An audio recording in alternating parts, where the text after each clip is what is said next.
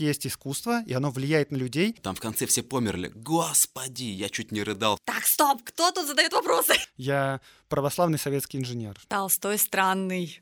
Дети мне говорят, что я добрый. Тоже хорошо. Кстати, я вспомнил одну цитату. Привет, Фаусту. Про добро арт. Подкаст о тех, кто творит добро в искусстве, арт-индустрии и в рамках креативных профессий. Мы, Назар Колковец и Оля Жданкина, ищем свой ответ на вопрос, что же такое добро и можно ли им прославиться.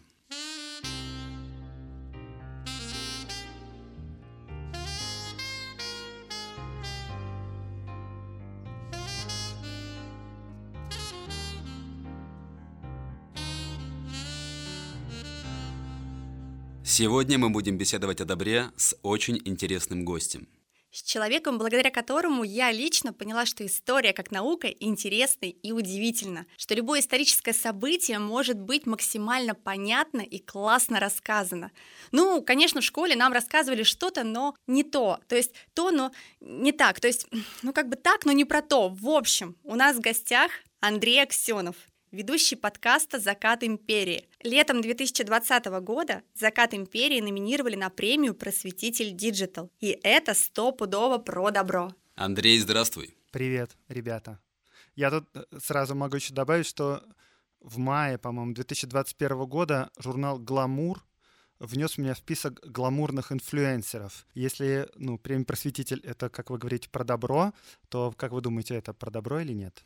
Это про моду, потому что это гламур. Ну. Вообще это про красоту, поэтому да, это про добро, я почти уверена. Вообще мы сегодня будем много говорить про искусство, и, собственно говоря, искусство — это отражение времени, ну, по крайней мере, мы так это видим и так думаем. А как ты думаешь, в том же футуризме, про который ты очень много рассказываешь, было больше добра, чем, скажем, в современном искусстве? Слушайте, у меня такое ощущение, что они вообще не оперировали понятием добро футуристы. Очень сложно мне вот представить, что футуристы как-то декларировали то, что они как-то стремятся, может, к увеличению добра или еще к чему-то. Ну и, кстати говоря, если так посмотреть, то важнейший деятель футуризма, который, собственно, написал манифест футуризма, итальянец Маринетти, он как бы вступил в партию фашистскую и был поклонником Дуче. А Маяковский, со своей стороны, который тоже, наверное, самый яркий представитель футуризма в России, он как бы стал сторонником тоталитарной диктатуры социалистической. У них внутреннего противоречия не было, а скорее это наоборот было, как-то у них сочеталось очень хорошо в голове. Лично ты, ну, очень много же рассказываешь в подкасте и очень много личного какого-то отношения. Разделяешь ли ты искусство и того, кто его несет? То есть, ну, например, я не могу воспринимать стихи Цветаевой, потому что я знаю несколько неприятных фактов из ее биографии. И все. И для меня искусство как бы ее на этом заканчивается, на ее личной жизни условно. Как у тебя с этим? Какое у тебя отношение к, вот, к искусству и личности? Слушайте, ну, наверное, я разделяю. Я могу это разделять. И я могу восхищаться отдельно произведением искусства и не учитывать, что там за человек и какие у него были жизненные обстоятельства или какие у него были персональные какие-то взгляды. И больше того, мне даже как бы нравится, когда человек немножко ненормальный или какой-нибудь фрик или сумасшедший. Ну, сумасшедшие редко делают какое-то значительное искусство, ну, какие-нибудь наркоманы, скажем. Вот. Э, есть какие-нибудь люди, которые очень достойные, приличные члены общества, и даже они как бы хорошие, например, музыканты, техничные. Но есть музыканты, которые, например, э, употребляли наркотики, творили какой-то беспредел всю жизнь, умерли в 27, и создали какие-то великие вещи, которыми можно восхищаться. И как-то так даже получается, что ты слушаешь это, ну, я слушаю это, и я вот понимаю, что я могу восхищаться. Мы сегодня просто с женой как раз разговаривали на эту тему, мы обсуждали это немножко, что вот есть какие-то техничные музыканты, гитаристы типа Сатриани, их неинтересно слушать, вообще непонятно зачем. А есть, например, Джимми Хендрикс, и это просто великий человек величайший гитарист, мне кажется, за всю историю гитары. Хотя он, да, наркоман и умер 27 лет. Вот эта вот история того, что люди, которые сделали что-то выдающееся, были слегка безумными, она, мне кажется, очень ну, правдива на самом-то деле. Ну, про шизофрении всякие и вообще прочие безумства, да, но вот наркотики меня, например, все время цепляет этот момент, потому что, ну, да, я была в шоке, опять же, благодаря твоему подкасту, когда узнала про то, что просто фигово туча поэтов Серебряного века, по почти все были наркоманами. У меня, кстати, есть вопрос специально для моей подруги. Она обожает Гумилева. И я вдруг поняла, что я не помню, я много всего прослушала, и я не помню, он был наркоманом или нет. Ну, во-первых, слово наркоман, оно как бы стигматизировано, во-первых. Во-вторых, оно, ну, непонятно, что означает. Наверное, наркоман — это тот, у которого есть физическая и психологическая зависимость от какого-то вещества, он не может от него отказаться. Ну, не знаю, правильно считать наркоманом, который, типа, ему интересно было, он что-то попробовал там несколько раз и как бы не сидит, например. Нет, нет, я думаю, что нет. Наркоман, ну, короче, да, у кого зависимость. Это может быть вопрос не для сегодняшнего подкаста, но Гумилев пробовал наркотики. В этом смысле он, да, конечно. Там э, даже вот в этом эпизоде в моем там была пара вещей с участием Николая Гумилева. Ты знаешь, я в свое время очень сильно расстраивался. Я очень любил в детстве группу Битлз. Ну как в детстве, в подростковом возрасте. Я был очень против наркотиков в детстве. Ну, то есть вообще не принимал никак. И в какой-то момент, да, мне сказали, что ты знал, что Битлз наркоманы, что песня Lucy in the Sky with Diamonds — это про ЛСД. Я, у меня такой протест был, что я как бы сказал, нет, это неправда я, ну, то есть я как бы отказывался в это верить, хотя, ну, может, про эту песню как бы непонятно, но то, что они явно очень много употребляли, это факт. Искусство зачастую спекулирует на таких темах, как э, смерть, э, война, убийство или, может быть, э, одинокие дети, да, оставшиеся без родителей и прочее, прочее. Если можно сравнить допустим, даже 20 век, да, и 21, может, можно зацепить 19 а, можно ли сказать, что стали меньше спекулировать на вот этих больных темах, на темах, э, собственно говоря, трагических, или нельзя? То есть до сих пор у нас это вот веяние, движение, что все самое красивое, творческое, эмоциональное, оно через какую-то вот боль преподносится. Надо как-то определить сначала, что значит спекулировать, например. Потому что, ну, как бы вот мне кажется, что тема смерти в искусстве или войны, или насилия какого-то, если ее поднимать в искусстве, в каких-нибудь картинах, да, или в каких-нибудь произведениях, там, у Чехова в повести «Мужики», или, допустим, «Бурлаки на Волге», ну, то есть это довольно тяжелые, ужасные факты в жизни, которые каким-то образом рефлексируются через искусство, показываются. Искусство показывает разные стороны жизни, оно не обязательно показывает какие-то гладкие или хорошие или приятные части, но зачастую может показывать какие-то вещи. Называть это можно спекулированием или нет? Вот вопрос, ну как бы так, если я бы подумал сейчас немножко на эту тему, то, э, конечно, в некотором смысле есть спекуляция. То есть можно представить какую-нибудь модную группу, ну, не знаю, в нулевые было модно там эмо-движение, и там как раз была, мне кажется, спекуляция на смерти, потому что это типа такая модная животрепещущая тема, она легко вызывает эмоции, и ты легко как бы на этой эмоции подсаживаешь свою публику, и они тебя как бы слушают. И, возможно, цель для этого, ну, как бы простая. Это делать с простой целью, заработать много денег или стать известными. Там, ну, окей, это сразу можно можно назвать спекуляцией. Можно ли назвать спекуляцией картину «Бурлаки на Волге»? Ну, как бы первая идея о том, что нет. Но тут настолько много всего придется раскапывать, что, возможно, можно это назвать спекуляцией в некотором смысле, потому что как бы «Бурлаки на Волге» — это не просто картина, это медиа-событие. Я так обычно это в подкасте объясняю, потому что передвижники, вот с точки зрения сегодняшней, они просто воспринимаются нами как художники там второй половины XIX э, века, но если обратить внимание, то все эти художники — это реалисты, во-первых. Во-вторых, они концентрируются на довольно бытовых вещах и часто неприглядных. Типа там неравный брак, да, или там те же самые бурлаки, или еще какие-нибудь вещи. Они поднимают социальную проблематику постоянно в своих картинах и показывают ее. Это было сделано в те времена, когда эту социальную проблематику, в общем, не особо можно было поднимать, допустим, в газетах, в журналах. И вот они показывали таким образом, и люди, приходящие на выставку, они как бы считывали контекст, почему это делается. Это явно было медиа-инструмент. Если тут спекуляция, возможно, если это медиа-инструмент, это уже само по себе спекуляция. Но, с другой стороны, возможно, да, они поднимают социально важные вещи и рассказывают об этом публике. Это, наверное, хорошо. Но, с другой стороны, если мы еще чуть-чуть покопаемся, мы обнаружим, что, допустим, те же самые бурлаки на Волге это не то, чтобы все так работало, судоходство на Волге. Это были довольно ограниченные места, где требовалась работа бурлаков. Ну, то есть я вообще не говорю о том, что, конечно, бурлаки были в то время вообще это во всей Европе, в том числе там где-нибудь в Голландии и все такое. Кивать на Запад и на Америку это как бы дурной тон прием. Но, в общем, вообще не сказать, что это настоящий бич того времени, бурлаки. И это, что это самое страшное, что тогда происходило. Возможно, это довольно ярко выглядит и сразу вызывает как бы эмоции, потому что изорванные мужики бурлаки тащат что-то, значит, на своих плечах, огромное судно это сразу как бы прошибает. Но как бы бурлаки неплохо зарабатывали, например, по тем временам. И, возможно, некоторые бы крестьяне завидовали бы участи бурлаков. Может, это не самое плохое было бы. Как бы тут столько-столько наслоений. И вот здесь можно сказать, так это спекуляция для того, чтобы привлечь как бы публику к, допустим, каким-то мыслям, скажем, оппозиционным например. Или вот, кстати, я вспомнил сразу же пример похожий. Э, например, есть такая тема, как, ну, это называется рабством. В Северной Корее дело в том, что там в Северной Корее местные жители дают очень большие взятки, чтобы попасть за границу на работы. Они приезжают в Россию и валят лес, и они живут здесь как бы за забором в таких лагерях. Их, им нельзя оттуда выходить, у них огромные нормы, они не подчиняются никаким санпинам и там трудовым каким-то кодексам, которые у нас есть. Они очень-очень много работают, и по сравнению с э, российскими лесорубами они зарабатывают копейки. И это все осуждается миром. То есть с трибуны ООН есть осуждение этих дел. Но если пронесить самих, это ужасно. То, что такая ситуация существует в мире, объективно это ужасно.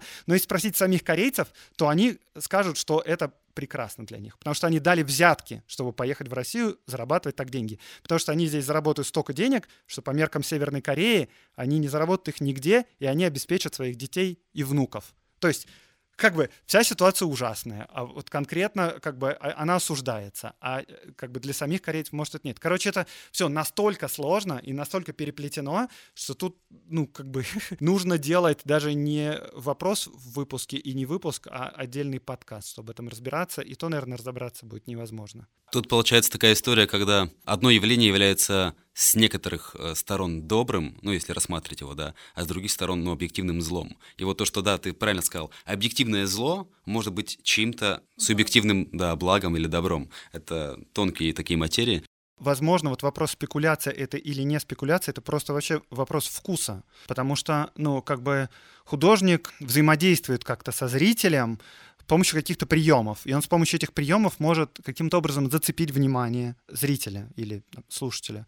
И эти приемы могут быть грубые, и они работают как бы на широкую публику. И они могут быть все более тонкие и тонкие, и чем как бы тоньше, тем как будто бы там меньше спекуляций. Это не такая вещь, которую можно, мне кажется, определить. Да, да, нет, нет. Мне кажется, это может быть даже слово спекуляция некорректно, а что вот есть искусство, и оно влияет на людей, его можно более грубыми способами использовать или более тонкими. Использовать какие-то приемы, которые уже 100% работают и работали всегда, или, например, придумать какую-то новую вещь, которая обратит внимание на себя.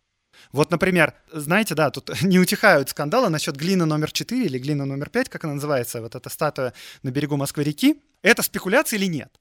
А, очень хороший вопрос. Я очень много у кого видела разных опросников на эту тему. Прям, ох. А вот твое мнение как на этот счет? Ну, если простой ответ, то я считаю, что это произведение искусства отличное и очень своевременное. И в какой-то степени, ну, блин, это в какой-то степени спекуляция, конечно, потому что это развод людей. Но это важная вещь, потому что, блин, я вот даже начинаю как бы с, с нескольких сторон говорить. Просто если мы возьмем какую-нибудь советскую парадигму, что такое искусство, то есть там был соцреализм, и если это не, не соцреализм или вообще это не реализм, то это какое-то не искусство или искусство какое-нибудь дегенеративное. Тогда как ну, например, во всем остальном мире уже как-то по-другому начинает относиться к искусству, и довольно давно. И сейчас, мне кажется, важно показывать людям, которые еще как бы не в курсе вообще в мире, а в нашей стране, может быть, еще меньше в курсе, что искусство может быть разным что вот оно такое может быть, и это как бы тоже искусство. С этой точки зрения оно выглядит провокационно, но только, блин, какой там еще 1910, по-моему, 15 или 16 год, когда Марсель Дюшан сделал вот такую акцию и поместил в музее скульптуру, которая называется «Фонтан». Он принес писсуар в музей, и его как-то экспонировал и сказал, что эта скульптура называется фонтан. И это вызвало, конечно, дичайшее абсолютно обсуждение и в прессе, и везде, и это до сих пор считается довольно вызывающим как бы предметом. Как бы это то же самое. Только это произошло больше ста лет назад. Это уже как бы давно дискуссия поднята, и в принципе среди искусствоведов довольно давно уже есть консенсус, что это как бы, да, это стоит называть искусством. Ну то есть то, что нам до сих пор приходится об этом говорить и до сих пор приходится объяснять, возможно, вопрос как бы, то есть это бы не было бы провокацией, если бы как бы все это как-то изучали, и все таки ну да, ну как бы да, уже сто лет назад люди это делали, тогда это была провокация, сейчас уже как бы и нет. Если она до сих пор провокация, то что вообще? Что, что это? это? Или это, может, это недостаток образования, а может быть, это и не должно быть искусством. А, а что? А кто вообще решает это? Это как э, современные вопросы обывателей на тему того, что находится в Эрарте, что такое современное искусство, где мы наблюдаем полотна того же Сильвестра Сталлоне, да, он, оказывается, еще и художник, и Боже, ну, я не знал. удивляемся, в смысле, серьезно? Ну, то есть, чувак, у тебя, ну, фильмы были намного лучше, даже те, которые были номинированы на «Золотую малину». Ну, может быть, не стоило это рисовать. Но нет, Сильвестр имеет право, да, ну, каждый человек имеет право выражать себя в том виде творчества, который ему наиболее близок или, ну, там, актуален на сегодняшний день. И в Эрарте много таких полотен, которые я хожу, наблюдаю, думаю, черт, как это развидеть. Но кто-то другой скажет, вау, вот это фишка. Кстати говоря, если вспомнить наших футуристов опять из того времени, то это одно из первых течений, которое заявило, что искусство может делать каждый. Потому что до этого как бы художником считался человек из академической среды который вот закончил, например, какое-нибудь художественное училище. Типа у него есть диплом, и он рисует картины, и вот он художник. А если ты, ну, значит, у тебя нет диплома, то ты как бы не художник, ну, там, ты любитель, ты можешь что-то рисовать, но в целом ты не художник. И вот, значит, футуристы сказали, что, во-первых, не только те, кто люди, у которых нет образования, могут быть художниками, а художником может быть каждый. И более того, для этого не обязательно обладать какими-то особенными навык, навыками, которые нужны были до этого. То есть, да, может, человек и не заканчивал художественное училище, но рисовал так же прекрасно, как и те, кто закончили. Нет, они говорят, человек может рисовать квадраты и треугольники, закрашивать их однотонными цветами, и он тоже будет художником. Мы его будем считать художниками, и мы будем считать это искусством. Это как бы новая идея, которую они тогда продвигали, и они тогда сделали. Считать ли это добром? Что каждый человек может сказать, я рисую, я так вижу, я художник, и это искусство. Это круто то, что они сделали или нет? То есть это добро или нет в терминах сегодняшнего выпуска? Все расставляет время. Кто решает, искусство это или нет? Время. Ну, потому что либо остается условно в вечности, либо нет. Мне кажется, вот моя точка зрения, что да, это добро то, что они сделали, потому что они дали дорогу тем, кому эта дорога была закрыта. И, собственно говоря, много интересных имен, и у нас появился какой-то ну, выбор и разнообразие, потому что ну, мы понимаем, что да, академическое искусство это мы бы и шли, в общем-то, и рисовали бы в этом в натуральном стиле бы до сих пор бы, и, собственно, все. А выбор и разнообразие это добро или зло? Добро. Может, хорошо, когда выбора нету? А почему? Ну, мне кажется, что да, выбор однозначно это хорошо, потому что ну, жизнь настолько разнообразна, изначально вот все, все в природе разнообразно. И человек, собственно, как часть этой природы, сам по себе многогранен, разнообразен. Соответственно, он делает жизнь такой же, и у него должен быть выбор. Другое дело, когда он делает, скажем, не тот выбор, ну то есть выбор как бы условно злой, плохой, то это уже не проблема того, что у нас много выбора, а проблема человека внутри ну, воспитания, совести, там, вот этих всех э, сложных э, структур? Я бы сказал, что, ну, во-первых, мир, конечно, разнообразен, но вот люди-то, а, они как бы, с одной стороны, тоже разнообразны, с другой стороны, довольно одинаково выглядят, как бы, в общем-то, две ноги, две руки и все такое. И вообще вот идея о том, что разнообразие — это добро, это, мне кажется, довольно современная идея потому что, например, в средние века это вовсе не был факт, что разнообразие — это добро. Даже как бы наоборот. Вот ты родился крестьянином, ты должен делать то, что тебе как бы Бог дал. Ты родился крестьянином, ты должен выращивать зерно. А если ты мечтаешь о чем-нибудь другом, то ты будешь просто плохо зерно выращивать и все равно ничего не добьешься. Так что это как бы плохо. Вот у тебя есть твоя жизнь единственная, и ты должен делать ее. А кто-то родился рыцарем, и вот он на войне воюет. А ты зато на войну не пойдешь а кто-то там монах, и он грамотные книжки читает и их пишет. И все. Ну, как бы, мне кажется, это довольно современная идея о том, что разнообразие — это добро. И, возможно, в какое-то время другое, точнее, невозможно, я почти уверен, что так и было, что разнообразие считалось злом. Ну и, в принципе, сейчас много можно найти аргументов, почему разнообразие — это зло. Вот, например, компания Apple выпускает одну модель телефона, ну там две, да, подороже и подешевле в год, а андроидов очень-очень много — и, ну, как бы, непонятно, что лучше. Может быть, хорошо, когда одна модель, и тебе не надо выбирать. Так а хорошо, что есть Apple и Android. Вот разнообразие. А дальше ты выбираешь, да, что тебе да. ближе. Ну, кстати, на самом деле разнообразия тут тоже нету. Apple и Android, две, ну, как бы две системы, это не разнообразие. Вот у нас как бы есть два магазина, откуда можно скачивать приложение. Оба эти магазина берут 30% комиссию с каждого разработчика, который туда выкладывает приложение. А если ты хочешь написать какое-нибудь приложение и распространить его бесплатно, ну, как бы не бесплатно, ну, как бы другим каким-то путем, то это невозможно сделать. То есть нет конкуренции, есть, ну, как бы дуополия такая. То есть особо выбора тоже нету. Получается, что отсутствие разнообразия — это зло. Но это мы сейчас так думаем. Мне понравилась мысль о том, что когда-то да, а, разнообразие считалось злом, сегодня оно считается добром, и ты правильно говоришь. А, мне просто кажется, что если рассматривать э, нашу вселенную как РПГ, то у нас раньше были заблокированы уровни, где можно было менять предназначение своего героя. Ты родился, один раз выбрал страту, в которой, и все, ты в ней заблокирован до конца жизни. Максимум, что ты можешь там нарастить навыки и, может быть, эффективнее быть крестьянином, чем ты был в начале. А сегодня ты мог родиться кем угодно, по большому счету. Да, конечно, есть очень много условностей. Если ты родился нищим, тяжело стать богатым. Наоборот, может быть, быть, ты родился богатым, ты можешь профуфлыжить все свое богатство, которое было заработано твоими предками. Но другой момент. То, что футуристы сказали, что каждый может быть художником, я не историк, не претендую на, собственно, максимальную точность, но я слышал байку про то, что Маяковский стал поэтом, потому что кто-то из его друзей сказал кому-то, по-моему, из литературных кругов, что вот мой друг, замечательный современный поэт Владимир Маяковский, а он до этого ничего не писал. И он такой, а, да, и попробовал чуть-чуть похожая история была. Это Бурлюк. Значит, он первый раз услышал, это большой друг Маяковского. Он первый раз услышал стихи Маяковского, и он действительно сказал, что это великие стихи великого поэта, но он сказал это Маяковскому. Ага. И, тот и Маяковский после этого поверил в себя. Маяковский, точнее, ему сказал, я вам хочу прочитать один стих одного моего знакомого, как-то так. И прочитал его, и Бурлюк ему сказал, да это же ваши стихи, да вы же великий поэт. И после этого Маяковский как бы решил не стесняться и писать свои стихи. Ну, я бы, знаете, что еще хотел сказать? Про разнообразие и про Бога, как бы. Может быть, разнообразие-то это вообще от дьявола. Потому что если у тебя, ну, как бы одно дело, которым ты занимаешься всю жизнь, и у тебя нет никакого выбора, может, у тебя больше времени, как бы, обращаться к Богу и думать о нем, и ну, как бы быть праведным человеком. А когда у тебя много в жизни разнообразия, вечером Твиттер почитал, съездил в Турцию, сегодня ты, значит, рисуешь картины, послезавтра занимаешься йогой, а потом ходишь в офис, то как бы у тебя жизнь насыщенная, вроде ты все делаешь, а про Бога и подумать некогда. Встречайте у нас в гостях Андрей Аксенов, историк и теолог, да, как это называется, человек. Я, кстати, не знал, что ты, ну, в Бога. Ты, получается, веришь в Бога, правильно я понял? И в какого Бога, если веришь? Ну да, я верю в Бога, да. Я могу сказать, что я верю в Бога.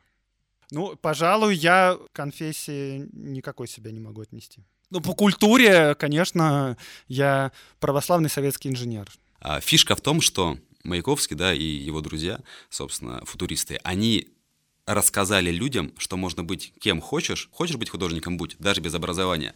Но мы до ну, сих да. пор, многие из нас в это не верят, не понимают и не чувствуют. Я, ну, банально, на своем примере, да, мне нравилось писать стихи там с 13 лет. Я только там в 20, наверное, 5 или 6 подумал, что я же вообще как бы могу это делать публично. И я не знал, что я поэт. Мне про это сказала два-три друга. Типа, ну ты крутой, ты поэт. Я такой, я чё, поэт?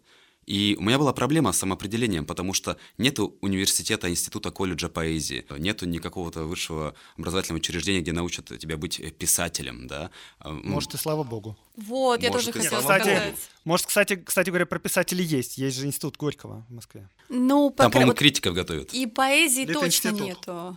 Ну вот и фишка получается в том, что чему-то где-то научиться можно, а чему-то нет. И если ты хочешь этим кем-то стать, то ты просто берешь и становишься, когда чувствуешь себе эту возможность, силу, потребность. А до футуристов никто не знал, что это так можно делать. Знаете, да, про Бродского, э, его выступление на суде? Там очень прикольно. Ну, это надо поискать, и я слушателям рекомендую найти. Но, в общем, там как бы советский судья, его судят за тунеядство, потому что в Советском Союзе была такая статья, если ты нигде не работаешь, то это преступление. Вот, его судят за тунеядство, у него спрашивают, кто вы? И Бродский говорит, я поэт. И судья у него спрашивает, а, а кто вас, ну, типа, назначил поэтом? Бродский говорит, что для этого кто-то должен назначать тебя. И судья говорит, ну, может, вы в союз поэтов каком-то включены? Бродский говорит, нет. Он говорит, может, вы закончили этот институт? Бродский говорит, нет. Говорит, тогда кто вам сказал, что вы поэт? Бродский говорит, ну, типа, я просто знаю, что я поэт. Да, Бродский великий поэт. Ну, это вопрос такой сложный, на самом деле, правда, про вот это определение, потому что, опять же, вот сейчас в современном мире, когда тебя спрашивают и говорят, ну, вот о чем ты занимаешься, то мы в большей степени, к сожалению, до сих пор такие, потупив немножечко взгляд, как, знаете, как алкоголики, говорим, ну, ну так вышло, я, ну, что делать? Ну, я поэт. И все такие, господи, это что вообще такое? И мы, конечно, боремся за то, что поэт — это очень круто. У меня друг один есть, музыкант Сергей Ищенко из Ижевска. Он как-то смешно рассказывал. Он говорит, встретил какого-то старого одноклассника или еще что-то. Он говорит, ну, что делаешь, чем занимаешься? И Сергей говорит, ну, вот я музыку играю, я музыкант. Он говорит, не, ну, понятно, а, ну так, в жизни чем занимаешься? Он говорит, ну, я играю музыку. Он говорит, ну нет, ну а как бы, а деньги как ты зарешь? Он говорит, ну я музыкант, я играю музыку. И знакомый говорит, ну ладно, не хочешь говорить, не надо. Да, а у нас другая тема, у нас как бы, а ты в, в миру кто? Ну, то есть ты в миру, как бы у тебя какая профессия? То есть поэт это понятно, а вот в миру кто? И у нас, конечно, к сожалению, у всех какая-то профессия, и это, конечно... Ну, большинство. Ну, да, но это прям проблема, потому что, конечно, ты полноценно а, не к можешь К сожалению, заниматься. я не знаю, а это плохо.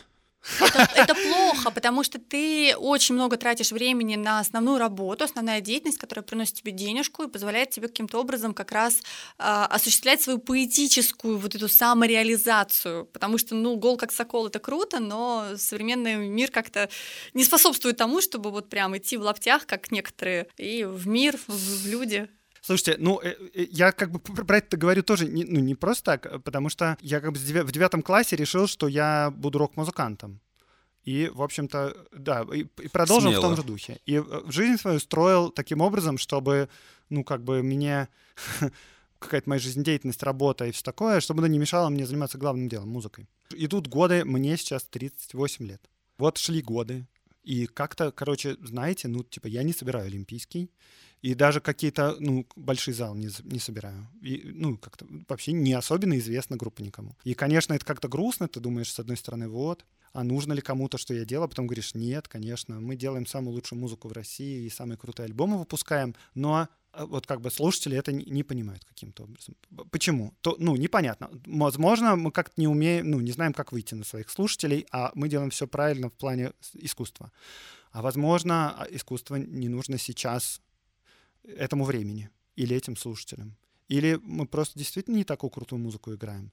И как это определить, что ты должен делать в жизни, а что ты не должен делать в жизни?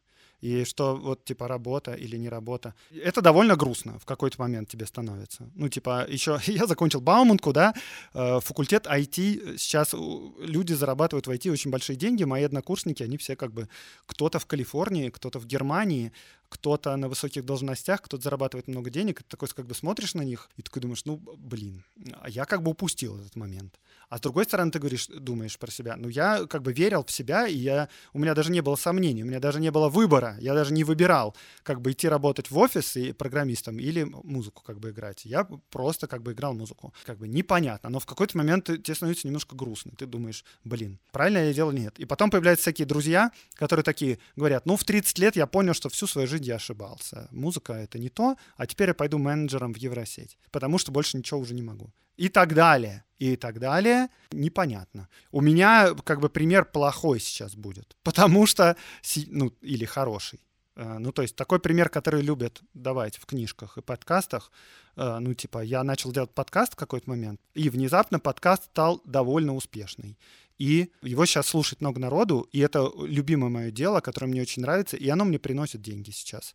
И то есть у меня все сложилось. Но просто перед этим очень много лет я как бы тыкался, как слепой котенок, в разные места, пытаясь понять, зачем я и что я делаю вообще. Ну и как бы я не занимаюсь музыкой сейчас. Хотя музыка для меня это самое вообще сильное, может быть, и важное, то, что у меня было в жизни. И то, что я делаю сейчас, подкаст, это очень классно. Но это не музыка тоже. Ну и как бы, а кто решает? А может быть, она просто не нужна, эта музыка. Подкаст — это очень кру- круто. То есть понятно, что я нашел себя, и это как бы всем нравится. Но внутренние-то ощущения у меня другие. Я же понимаю, что подкаст — это очень классная работа, с которой мне очень сильно повезло.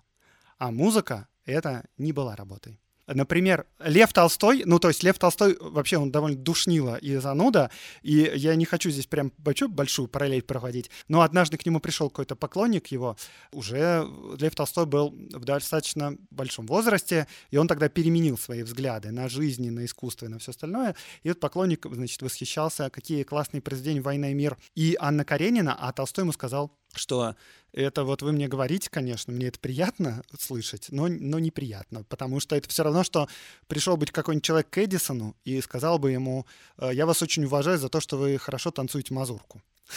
И вот, значит, я сейчас собираюсь вкинуть тему для разговора, раз уж я плавно перевел на Льва Николаевича Толстого, потому что он очень много размышлял про искусство, и добро и красоту. И он написал эссе, которое называется «Что такое искусство?». И я вам сейчас процитирую оттуда. Лев Толстой. Добро, красота и истина ставятся на одну высоту. Все эти три понятия признаются основными и метафизическими. Между тем, в действительности нет ничего подобного. Добро есть вечная, высшая цель нашей жизни. Как бы мы ни понимали добро, жизнь наша есть не что иное, как стремление к добру, то есть к Богу. Добро есть действительно понятие основное, метафизически составляющее сущность нашего сознания, понятие, неопределяемое разумом. Добро есть то, что никем не может быть определено, но что определяет все остальное. Красота же, если мы не довольствуемся словами, а говорим о том, что понимаем, красота есть не что иное, как то, что нам нравится. Понятие красоты не только не совпадает с добром, но скорее противоположно ему, так как добро большей частью совпадает с победой над пристрастиями, а красота есть основание всех наших пристрастий. Что вы думаете на этот счет? А, я думаю, что Толстой считал, что красота от лукавого. Мне так показалось. Толстой странный. Он вообще очень забавный, правда, и в своих размышлениях, и в своей жизни, конечно, тот еще пример доброты, потому что вот как раз эта двойственность, когда он добрый для кого-то и очень сомнительно добрый для своей семьи, вот это прям про него. Но мне вообще понравилось, что он разделяет эти вещи. Ну, то есть это правда не одно и то же. Я с этим согласен. Да, но я считаю, что красота — это про добро. Проблема в том, что мы как бы довольно долго говорим про добро, но я, честно говоря, я не очень понимаю, что такое добро. Отлично, да, это основная, на самом деле, веха, ну, одна из основных ниточек, за которую мы, ну, каждого из наших гостей. Это важный вопрос, как ты понимаешь добро? Мне кажется, в большей степени добро ассоциируется у нас с некими моральными, этическими основами, которые лежат в основе нашей души. Это то, про что Кант говорил, что какие вещи его приводят в восхищение, звездное небо над головами и нравственный закон внутри нас. Почему вот он такой нравственный закон внутри нас, этический, который ведет нас к добру? Вообще, если так подумать, мы, ну, немножко я уводил в сторону то, что в Средневековье, возможно, добром считалось одно, а сейчас добром считается другое. Мне кажется, во многих примерах это так и есть, потому что добро, когда мы его говорим, оно довольно такое контекстуальное. Типа в Спарте считалось, что, ну, я не знаю, это правда или нет, ну, типа, допустим, выбрасывать со скалы слабых детей — это добро. А сейчас нам кажется, что добро — это собирать деньги на детей, которые больны какими-то вещами. Или сжигать ведьм в Средневековье — это, ну, как бы добро. Вот мы бы жили в Средневековье, мы бы подумали, так классно, что сожгли ведьм, ведь у нас теперь будет хороший урожай. Вот, это добро. А сейчас кажется, что это как бы не добро. И то другое, мне кажется, это правильно-неправильно. То есть они считали, что это правильно, а добро или нет, ну, это немножечко другое. То есть в любом случае для матери, там, которого ребенка скидывают со скалы, или там для сестры этой ведьмы, которая в итоге там не виновата, то это как бы совсем не добро. Это именно с точки зрения, ну, как бы условно социума в тот момент это было правильно. Но ведь зачастую правильно и добро, ну, это как будто понятие про одно и то же.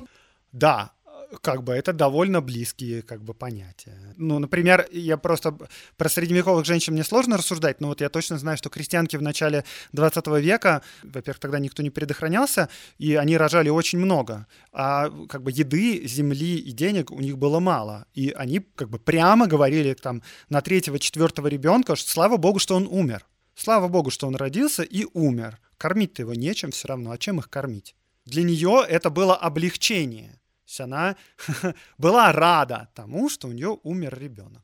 И это как бы, ну, не одна, а как бы много. Но это просто вот мы обсуждаем, что для женщины, который, ребенка, которого сбросили со скалы, а, она как бы ей жалко. Нет, не факт. Может быть, как бы она видела, у нее ребенок родился с ДЦП. Она такая, ну, типа, слава богу. Есть время пахать землю теперь. хоть выживем. И получается, что в принципе исторически добро выглядит по-разному в каждый отрезок времени. Да, то есть непонятно, существует ли добро, ну, как бы абсолютное. Универсальное.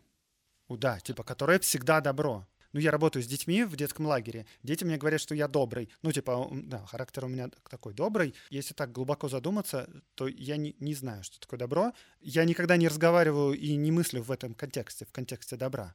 Вот в чем дело. То есть я не стараюсь делать добрые вещи. Я понимаю, что я, у меня внутренние очень серьезные моральные, эти, морально-этические как бы нормы есть, я им следую. Ну, типа, я там не обманываю людей, я там не буду брать взятки, если бы я был. Какие-то вещи в, там, в мире, да, может быть, сложные или еще что-то, просто потому что у меня внутренние какие-то моральные э, качества. Но вот я говорю, что это внутренняя этика, внутренняя мораль или что-то такое. Но я не говорю, что это добро.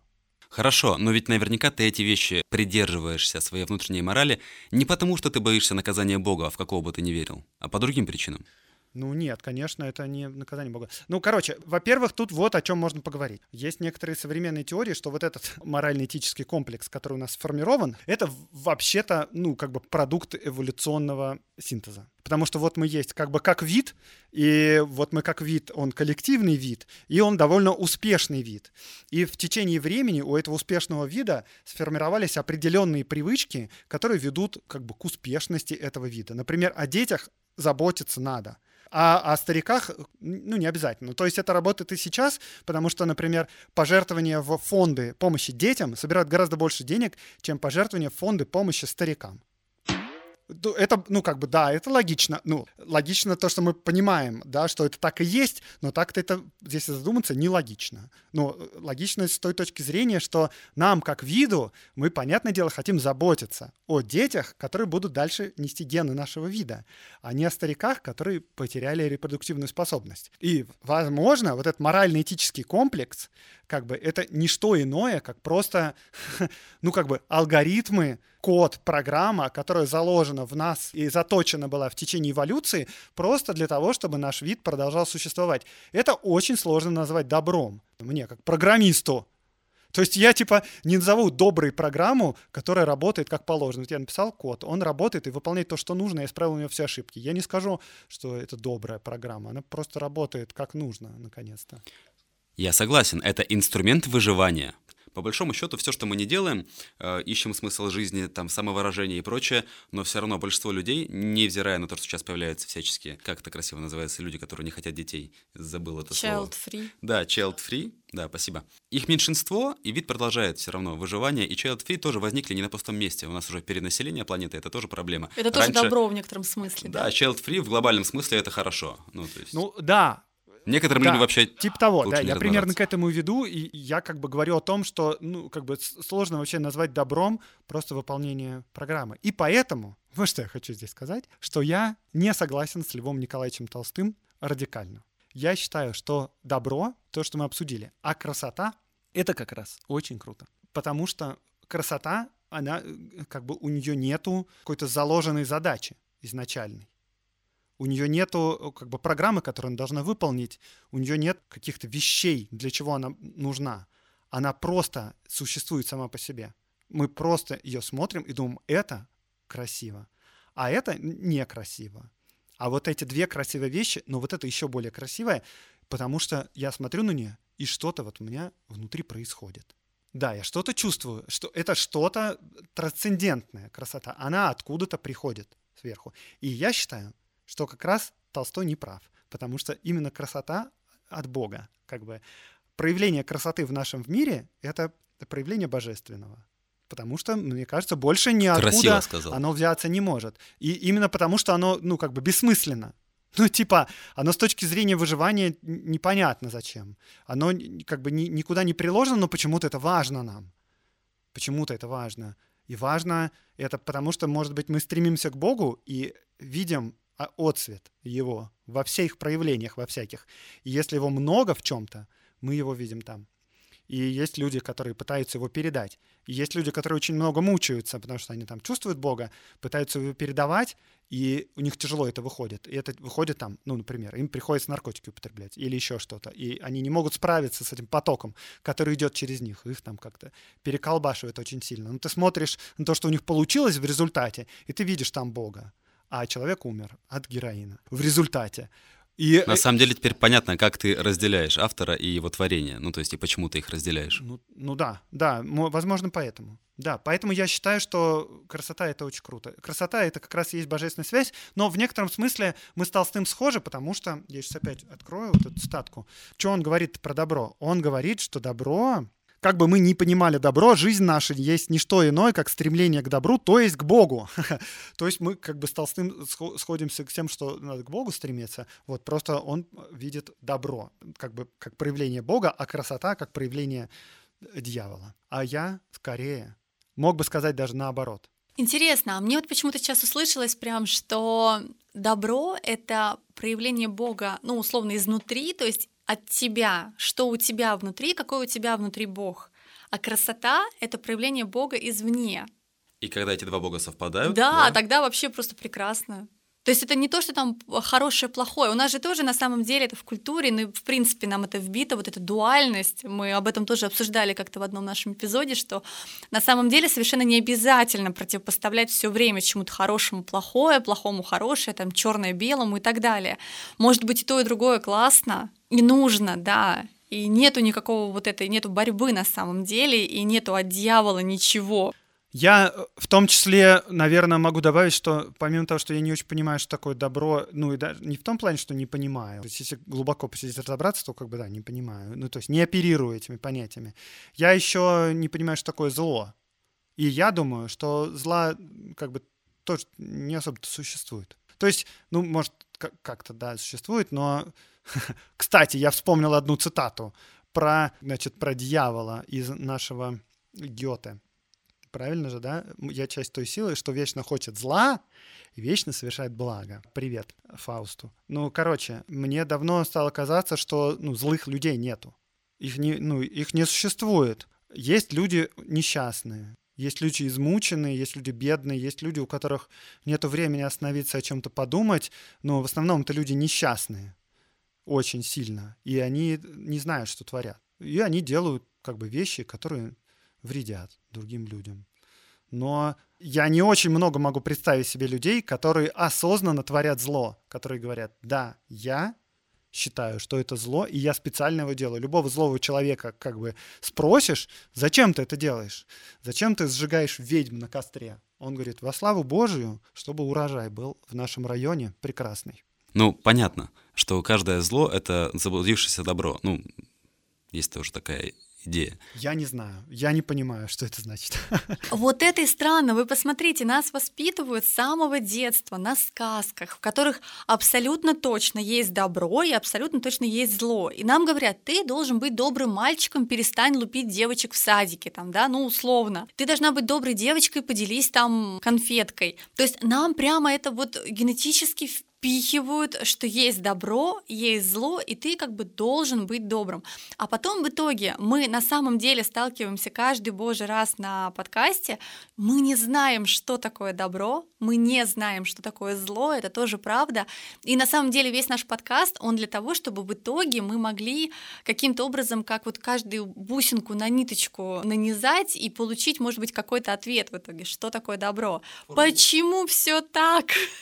Мы собираем формулу добра из многих субъективных в одно объективное. Ну просто как так вышло, что мы, может быть, потому что родители тоже не очень понимают, что такое добро, что такое зло, но в сказках-то все понятно. Ну, мне кажется, сказки-то как раз, они как бы учат детей быть нормальными социальными э, существами и действовать на благо общества, вида, рода, страны и как бы все, всего остальному. И в какой-то момент сочиняются как бы специальные сказки для этого про не знаю, про Павлика Морозова.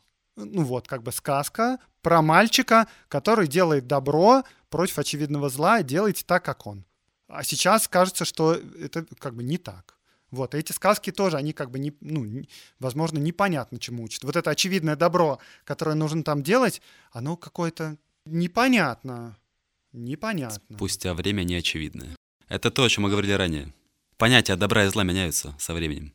У нас был такой вопрос заготовлен, но я даже не знаю теперь, как его задавать. Если бы тебе предложили стать министром добра, то каким бы был первый указ?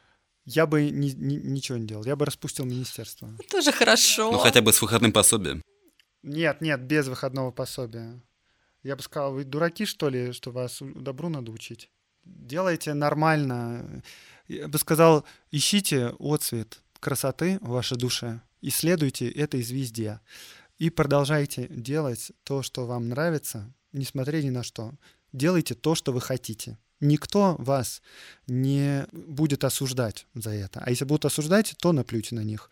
Если все люди в мире будут делать только то, что они хотят, и не будут делать то, чего они не хотят, мне кажется, мы бы жили бы в прекрасном и счастливом мире, наполненном красотой и добром. Не надо стесняться этого, не надо бояться, не надо думать, что твои однокурсники уже зарабатывают много денег, а ты какой-то лох. Просто нужно идти, за своей звездой. Не факт вообще, что тебе это приведет к какому-то успеху, но не факт вообще, что он, собственно говоря, и нужен. Не знаю, переживание счастья, мне кажется, это самое большое, что есть. И переживание счастья дает непонятные вещи. Неизвестно, что нужно делать, чтобы быть счастливым. Но, наверное, останавливаться нельзя, да. Это вообще то, ради чего мы сегодня собрались, правда. Спасибо огромное, это было очень круто, и была классная беседа, мы узнали много нового, я надеюсь, что наши слушатели тоже. Спасибо тебе за искренность, Андрей, потому что это было очень интересно. Ты как математик, как философ, как психолог с разных точек зрения подходил, как историк, и такой объемный был, ну, объемные были ответы на все вопросы. Спасибо тебе большое. Спасибо, что позвали. Мне приятно было прийти. Каждое следующее поражение все меньше приводит меня в отчаяние. Что это? Общее снижение напряжения или мне уже пора писать завещание? Каждое следующее достижение все меньше дает поводов для веселья. То ли виной повышения самоуважения, то ли не такими высокими стали цели. Люди вокруг меня оснащаются вилами, кое-кому уже нанесли повреждения. Понятно, насильно сложно сделаться милыми, но нельзя недооценивать силу их убеждения. А мне наоборот, хочется опуститься на пол, сделаться маленьким, толстым, лысым и все понимать прямо. Большое, сильное, пахнет табаком и машинным маслом. Папа. Большое, мягкое, пахнет молоком и мылом. Мама.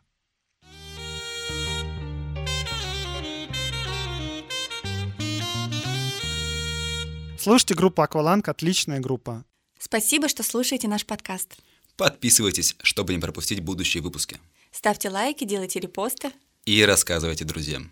Пишите нам в комментариях и в директ, кого бы вы хотели услышать в следующем эпизоде. И следите за анонсами в наших соцсетях, чтобы успеть задать собственные вопросы будущим гостям, которые мы озвучим в эфире. Эпизод подготовлен в рамках проекта «Цикл подкастов «Слушаем, читаем, говорим» Центра «Мир Далат», реализуемого с использованием средств гранта президента Российской Федерации, предоставленного президентским фондом культурных инициатив.